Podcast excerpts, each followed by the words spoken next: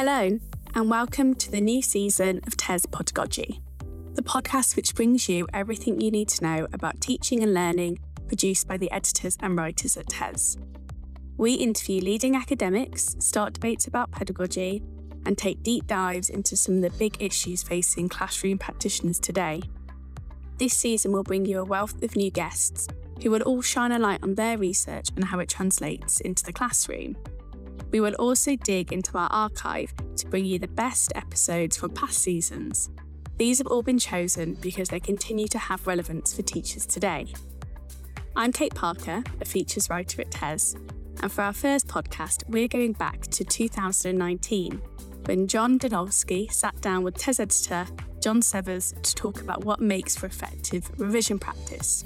Dunlosky is a professor in the Department of Psychological Sciences and a director of experimental training at Kent State University.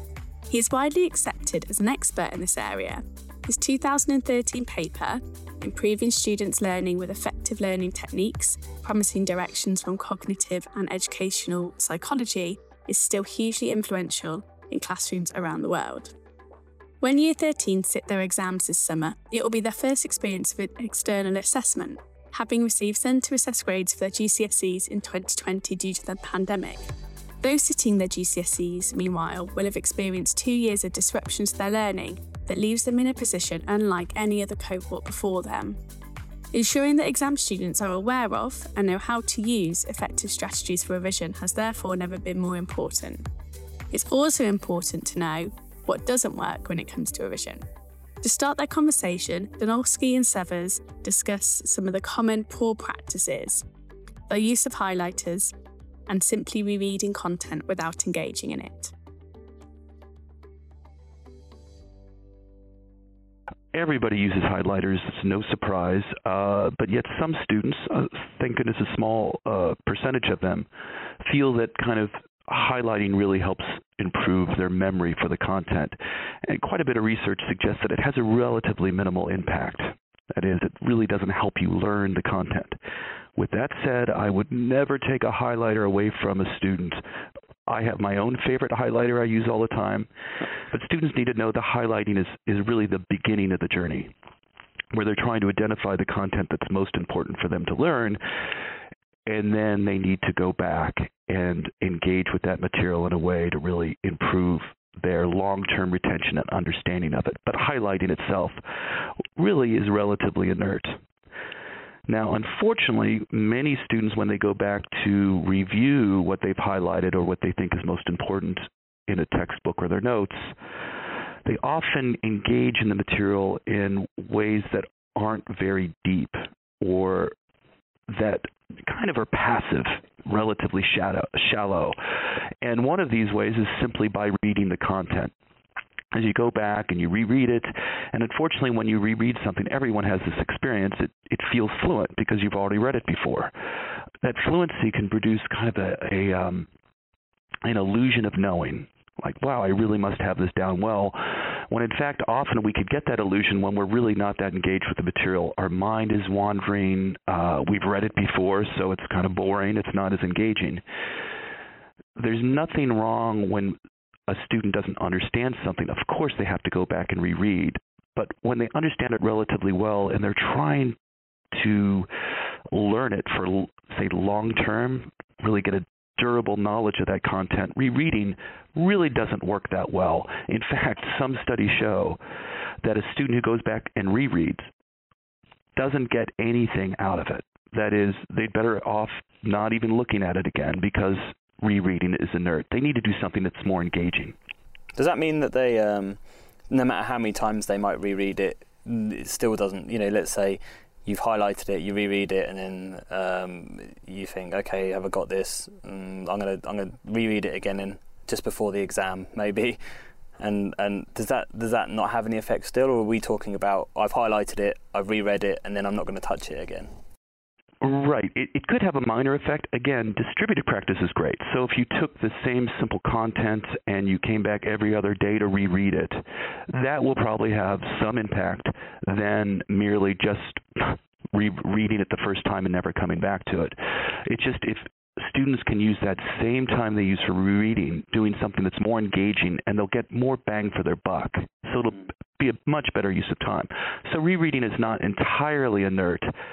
It's just not the most effective strategy, and it can lead, again, to this um, illusion of knowing. That is, you feel like you know it because it's fluent, when in fact you won't retain that content for a long period of time. So, as a teacher, and you're perhaps in a, in a lesson and and uh, you say, oh, you know, look in your books. Uh, you know, we're going to revise this topic today, and those those kids, you know, read it, and they ask, and the teacher says, okay, what what did you know? And they, they repeat it to you, and you think, good, they've got it. They they probably haven't. Is is the answer then in, in that in that situation? Well, yeah, they probably yeah. There's a good chance they don't have it because now what they're doing is regurgitating something that's kind of in short-term or temporary memory mm. that it's good to know at least if they can repeat it then, at least they were attending to it, which is a great sign hmm. because I'm sure some of the students go back and quote unquote reread it. Their mind is wandering, so they're not even getting it into memory, so they couldn't repeat it.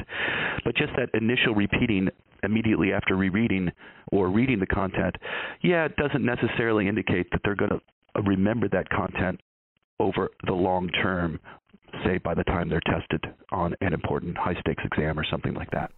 Mm. So why do you think we use highlighting? So you, know, you said yourself you've got a favourite highlighter, and you know if I'm preparing for a big interview, I'll, I'll, I'll underline things. And actually, when I was preparing for this this podcast, I thought actually, how often do I actually remember what I underlined? And I, very rarely do I remember what I underlined.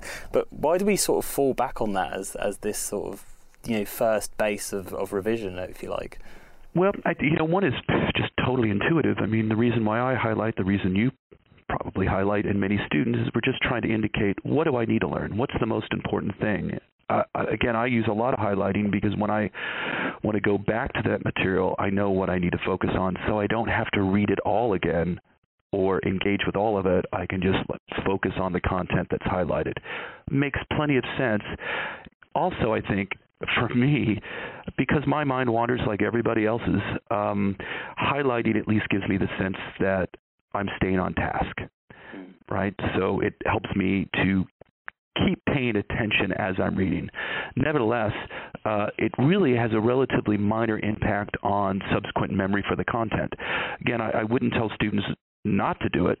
Uh, it just don't assume that that's really going to take the place of um, deeply engaging with that material. Do you think it's useful then, perhaps as a, a first step, or even a, like a primer, even a you know getting getting in the groove, if you like, to to, to use a phrase, I guess. But uh, in terms of okay, I want to revise. This is the nice introductory task, just to just to get me in, in, in the movement of okay, I'm focusing on this, or is it even not that effective for that? Well, I, you know, certainly it's within our comfort zone, so I would say it's a great way to start right? Because again, you're identifying what you need to, to know. And, and when students take notes, for instance, because most students uh, at least say they spend a lot of time engaging with their notes, more so than textbooks. Um, uh, often they take notes that are highly relevant to the course content, and then they take seductive details that they don't need to remember. And it can make subsequent restudy more efficient if they just highlight the content that they think they're going to be tested on, right? So it kind of helps you, in, again, subsequently restudying to identify that content that you think is most important with your highlighter. But doing it per se isn't going to help you necessarily memorize uh, that content. So definitely, I'd say start uh, with your highlighter, but don't end with the highlighter. Having established what doesn't work, Dunlosky goes on to share what does work in revision. Here, he discusses the value of retrieval practice and space practice, which three years later have now been widely implemented in schools. Uh, a good way to explain it is to talk about the two active ingredients for successive relearning. And there are about 100 plus years of evidence showing that these active ingredients have a real impact on the durability of students' knowledge when they use them. And the first active ingredient is retrieval practice. That is, instead of going and rereading, say, content, so going back and reading all the definitions you need to learn for an upcoming test, you test yourself on those definitions. So, what is the meaning of positive reinforcement? And then you try to retrieve the meaning of that um, particular term from memory it'll have a much bigger impact on uh, subsequent performance than if you just reread it. So retrieval practice is an active ingredient of successive relearning. Okay?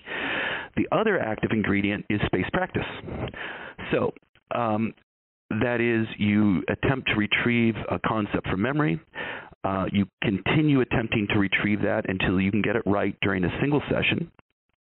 That's using retrieval practice to a criterion, right? You you if you miss it one time, you again go back and restudy it, and then subsequently in that learning session, you try to retrieve it again. Then, if you get it right, just like if you're using flashcards, you could put that aside. The key is, though, you have to come back.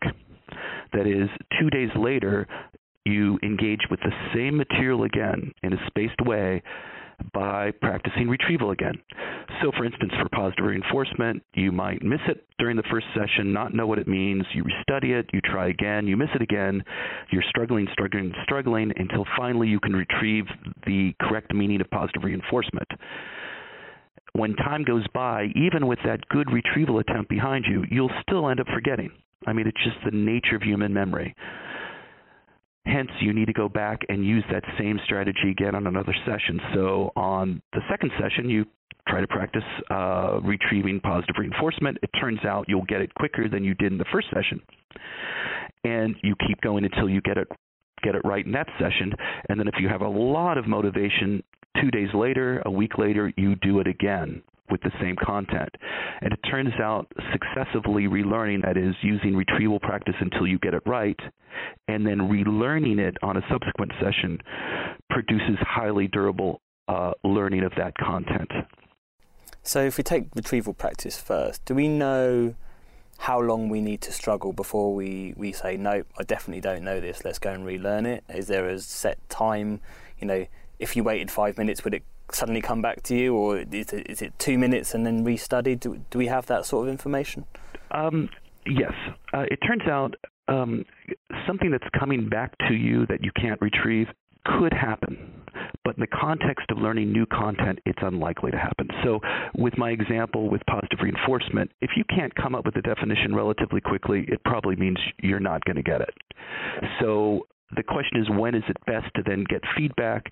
In my mind, it's probably easiest just to immediately go and restudy that definition, look at examples of positive reinforcement, and so forth.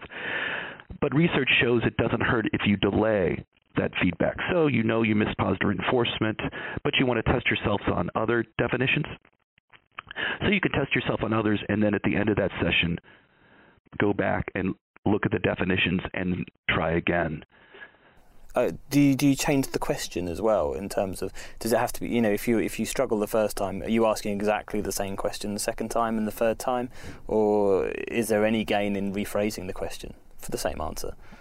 You know i i don't have a we don't have data on that particular question but my intuition is that excuse me that it could matter and just depending on how you phrase the question, it could be a good thing or a bad thing. So, for instance, when I use some of these techniques when I'm studying, if I'm struggling with positive reinforcement, I'm really not getting it. You know, I, I've I've tried to retrieve it multiple times and restudied it multiple times. What I might do on that next try is instead of just having the cue positive reinforcement, what is it? I would give myself positive reinforcement and part of the definition to help me out right?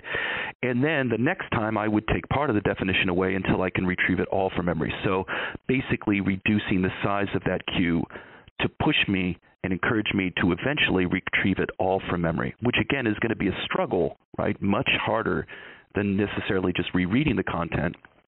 But yet, it's that struggle and eventual success that will lead to long term uh, retention of that content.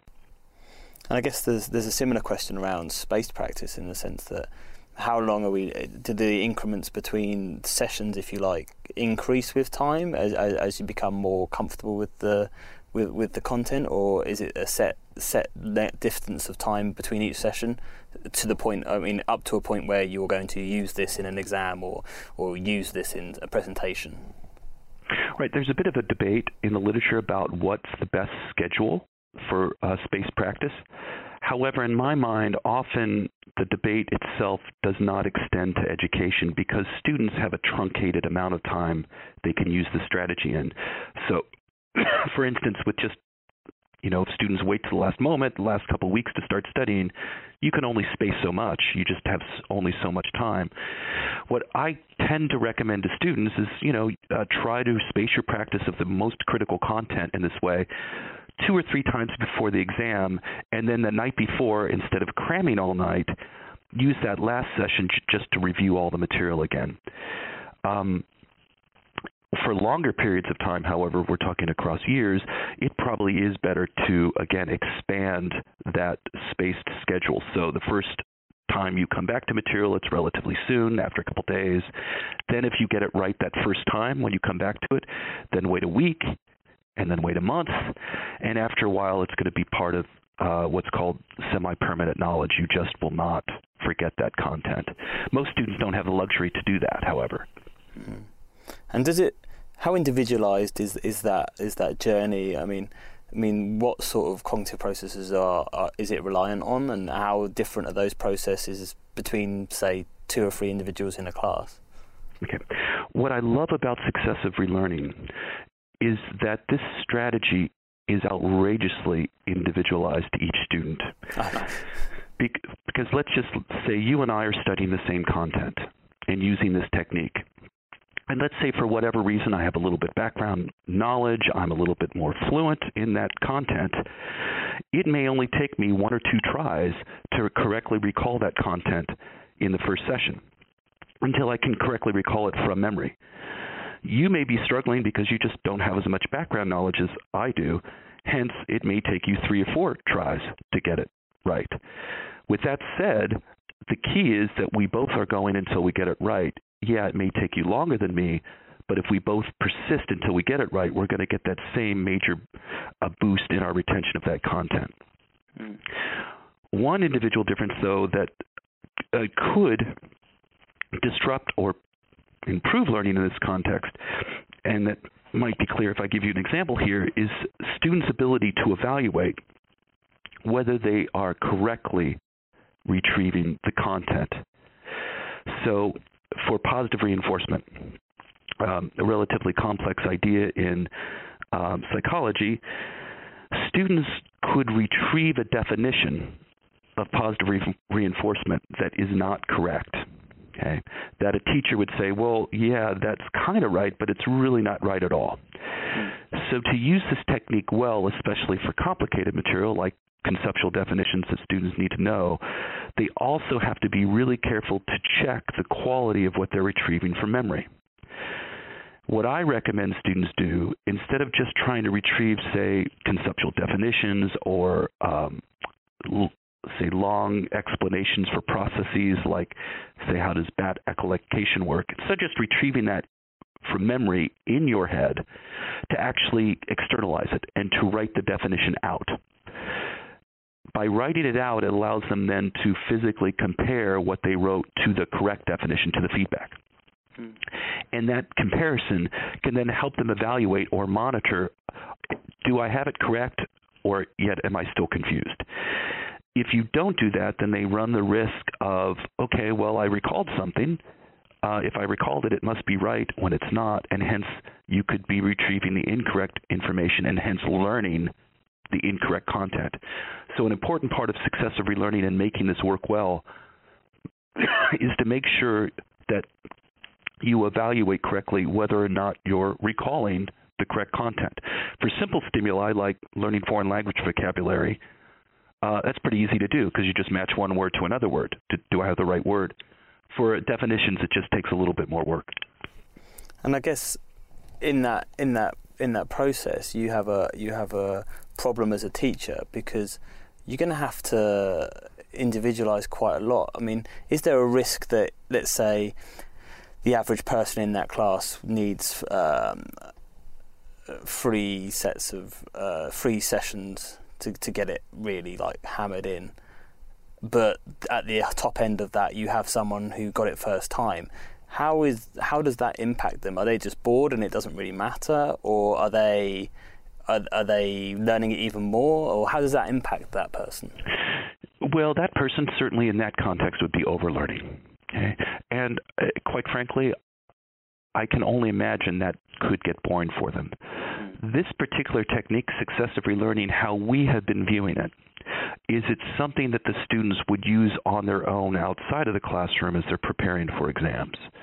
So a teacher, in when I teach my own courses, I give students concepts that I want them to know and then just expect that they will go out and learn them on their own. And if they use this technique outside of the class, well, they'll really be well prepared. But note, by using this technique outside of the class, the student who's already on top of things will quickly realize they know it and hence can stop and do something else. Whereas the student who's struggling a bit, you know, can keep going until they get it right. So I don't think the technique would be as easy to use within the, the uh, context of a classroom. Knowing the strategies for effective revision is one thing, but there are other factors which come into play when relearning content. This year's cohort will undoubtedly experience nervousness leading up to the exams, having not experienced these sorts of high stakes assessments before. Motivation too will play a huge role. Here, Dunlosky highlights lack, the lack of research around motivation. This is something which has moved on since 2019. In 2020, Peps McCrea, the Dean of Learning Design at the Ambition Institute, for example, published a book specifically looking at the science behind motivation. In this section, Dunlosky and Severs discuss the importance of teachers being able to intrinsically motivate all students to persist with successive relearning, especially those who are struggling. So the question is how to intrinsically motivate students to continue going till they get it right. I wish I could tell you how to intrinsically motivate students to use this technique effectively so that they really can learn the most important content in classes and learn it so they retain it for a long period of time. What I can tell you, however, is that most students are already using successive relearning quite a lot and are becoming quite proficient at many things. For instance, almost every student is good at something. Almost everyone is good at something, whether it's uh, playing video games, uh, dancing, playing musical instruments, and so forth. And the way folks get good at those things, they don't realize it, but they use successive relearning. That is, you play your video game one night, you keep playing it until you do well, and then you struggle some, you get bored, but then what does the student do? They go back the next night and they play the same video game. That is successive relearning. So the key is how do we help students realize that what the technique that is allowing them to master skills outside of education is the same technique that they have to engage in to excel in education. That's something that our particular research group is really on and interested in. It's just that, like many others before us, uh, we have not figured out that magic pill to really get students to uh, do those more effective but yet more effortful strategies that's going to lead to the best outcomes. It seems like motivation research is a really quite complex area of, of academia and, and education research in particular, and what, what drives people. And you know, whenever whenever uh, certain theories come to light, in, in you know, especially from cog science, people say, well, okay, what role is motivation playing there? What role is emotion playing there? And you get you tend to get the same answer, which is a bit we don't really know. And is that a problem, or is that just the nature of the beast in a way? Well, I you know I think it's a problem uh, from a scientific perspective because until we really understand it, it's hard to control it. And motivation is going to drive educational outcomes. Uh, and this is more descriptive if a student's not persisting in their study, and then we could just describe it as that student's not motivated. If we truly understand core aspects of motivation, well, then it seems like we could help students control it more and get them more engaged. What I think a difficulty is, however, is that sometimes, at least in education, people believe that simply, simply motivating students, giving them the right mindset or grit, is going to help them out. And it turns out I could develop a really good motivated student who wants to achieve, who thinks they can achieve. But yet if they don't have the right tools to achieve, that is the right strategies and the right background knowledge, they will still struggle. So there's a sweet spot between getting that mo- motivated student on the one hand, but yet a motivated student who has all the right tools at their disposal so that when they are engaging in content, they really are capable of learning it. So just the belief that you're capable is certainly not enough. It also has to be the belief and motivation along with the appropriate skills. That's why, for instance, when you have the belief that you can become a good drummer, well, that's possible, right? But you're really going to excel when you go and start getting lessons and someone giving you all the right strategies to drum well.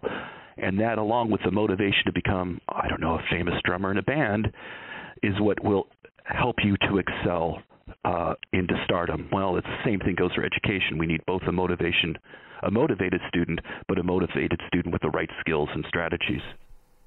And you mentioned before that perhaps trying to do space practice and retrieval practice within the classroom may be problematic because you, you, the kids are all at different stages of, of that process. Does the teacher role therefore become more about trying to create that motivation for them to do it in their own time, perhaps rather than walking them through those retrieval practice and space practice elements within the school day? Right. Uh, yeah. First, uh, what I meant to suggest was that successive relearning, where you're struggling and you keep going until you get it right. Hmm.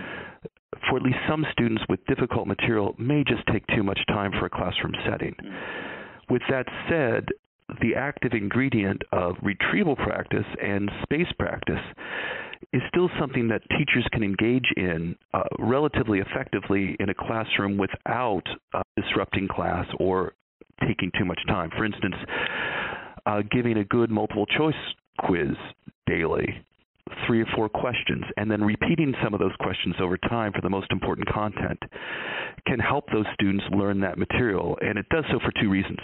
First, just uh, obviously engaging in retrieval practice for all those students who already understand the content and retrieve it correctly during that short amount of time, well, they'll get a big bang for their buck and they'll retain that knowledge better. The good news is for the students who are struggling and in that same amount of time they miss those questions, it helps those students realize, I don't know this content. So then outside of the classroom, they can go study more, go talk to the teacher like, you know, you keep asking me this important question about this content that you want us to know and I keep missing it what is going wrong here. So I think some of these strategies teachers can use, but just the full-blown successive relearning may take too much time. For for instance, the to successively relearn just 10 conceptual definitions that might be important for a class takes college students about 40 minutes the first time. That's a real amount of time. Now, the second time they come back two days later, it takes 15 minutes. The next time, three, uh, two, the third session, two days later, it's going to take them five minutes because as you really begin to understand and retain that content, successive relearning or retrieval becomes very efficient and fast because they know it. Nevertheless, using that full blown technique, successive relearning in the classroom, just may t- take too much teacher time, but that doesn't mean they can't be using uh, quizzing to their benefit, uh, to the students' benefit. They just, you know, probably only want to spend five to ten minutes a class doing that kind of thing. Do you need to weigh that up against the danger, I guess, if, if you're the kid that is always near the bottom in those tests and everyone else seems to get it, that they disengage completely or that they lose confidence completely versus uh, becoming at that stage of the the class or that, that level of the class maybe two or three times and it's inspirational. It seems like there's a there's probably a, a tipping point there between I'm going to keep trying this and I'm never going to get it. Yeah, you certainly don't want to demoralize uh, students who are struggling, uh, but the teachers can use the outcomes of those low stakes quizzes to at least identify those students who are struggling and then maybe do a slightly different kind of intervention to help them out uh, if that makes sense. So it's like, oh wow, the student continues to struggle before they get demoralized. Uh, maybe I can develop a, a simple lesson to help them understand the content. So it's the idea that not only these quizzes just help the students learn the content, but they can provide formative evaluation for teachers uh, so they had a better sense about what the students are struggling with, and hence how to shape uh, their instruction later on in class. But yeah, it's definitely a fine line between uh, helping a student realize that they could do something versus uh, maybe showing a student that they struggle and demoralizing them. I mean, in our own research, admittedly using successive relearning, what really shocked us to begin with is first, of course, all students struggle to learn difficult concepts this way. But after two or three sessions of this struggling, where they come back and finally could retrieve this content, even the ones who were the worst students, they tell us they can't believe they can learn so much content that they've never learned so much content so so well in the past. So it sure part of it can be demoralizing, but like you said, if they finally get it, it's almost liberating. It's like, wow, I can really learn this content if I just use the right strategies. But unfortunately, a lot of the best strategies come with struggle, right? I mean, it, it's they're not the easiest strategies, even though they're the best strategies. So yeah, I guess it's a case of the teacher knowing the students pretty well to know when to okay you need I'm going to give you a, a, a, different type of homework this week for example you know we're going to we're going to or I'm going to take you aside for 10 minutes and do a slightly different lesson with you at the point where that struggle gets too much for each individual and I imagine that point's different for every individual as well every individual and certainly I mean it puts a lot of burden on an individual teacher right to shape their uh, instruction in a way that's going to pinpoint um, say groups of struggling students. That said, um, are you familiar with John Hattie's work? Mm, yes. Invisible learn uh, is visible learning. Yeah. And that's all about formative evaluation and how uh, teachers need to leverage an understanding of student strengths and weaknesses to shape their instruction in a way to really help all the students along. Uh, by no means is this an easy thing to do. And I guess my, my final question then is if anyone's listening to this and thinking, mm, I haven't haven't really done this with my class yet, and we're five months out from the exams, is it too late to, to, to start in, in effect? Not no, not at all. In fact, five months would be great. The, the advice I would give, however, if, if they want to develop a successive relearning program for their students to use outside of the classroom, would be really knowing that it does take a long time to successively relearn. I think really the onus is on the teachers to decide what are the most important concepts that these students need to learn and take those subset of the concepts and have the students use successive relearning outside of the class to learn them, to not overburden the students. Um, so it, it, the idea is less is more to some degree. So whatever they really want the students to know well, um, they help the students utilize successive relearning to master it, basically. But no, five months is plenty of time for a great deal of information uh, to learn a great deal. But yeah, it's probably time to start because I'm sure the students have a tsunami of content they need to learn. And uh, yeah, good luck to all of them. I mean, I, I would I would start studying now. Thank you so much for listening to this episode of TES Podagogy. We hope that you found it informative and helpful. Please join us again next week.